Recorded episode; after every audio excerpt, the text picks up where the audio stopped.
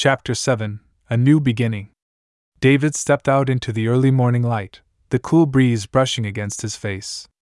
He looked around, taking in the familiar sights one last time. It was the neighborhood he had grown up in, the place he had called home. But now, it was time for him to leave it all behind. David began his journey with a small, worn out bag slung over his shoulder. His destination was unclear, his future uncertain. But he was driven by a sense of purpose, a desire to find a place where he was valued, respected, and accepted. As he walked further, David couldn't help but look back again at the house he had just left. It was the place he had grown up, the place he had shared countless memories with Melanie. It was a place that had given him both pain and comfort. But it was no longer his home. Not anymore. Despite the heaviness in his heart, David felt a sense of relief. He was no longer under Sheila's constant scrutiny, no longer bound by her unreasonable expectations. He was free to shape his future and carve out his own path. And that thought filled him with a sense of hope and determination. With a renewed sense of purpose, David stepped into a world with endless possibilities. The first critical thing he had to tackle was finding a safe place to stay. Over the years, he had been prudent enough to hide away a modest amount from the various odd jobs he took up around town. The money wasn't substantial, but it should be sufficient to afford him a few nights at a local hotel.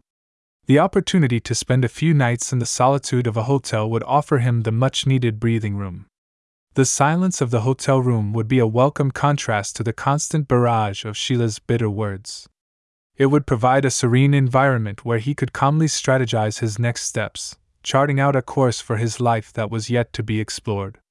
His heart filled with anticipation, David headed towards his destination, the Rising Phoenix Hotel.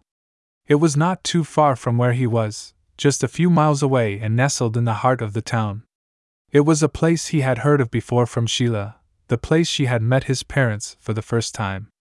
The name of the hotel resonated with him deeply. It was almost symbolic, mirroring his own life at that moment.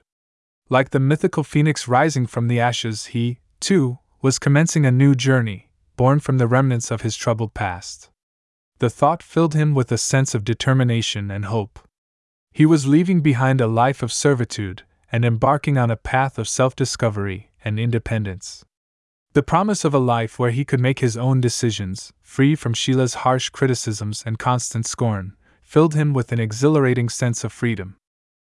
As he moved closer to the hotel, he allowed himself a small, hopeful smile.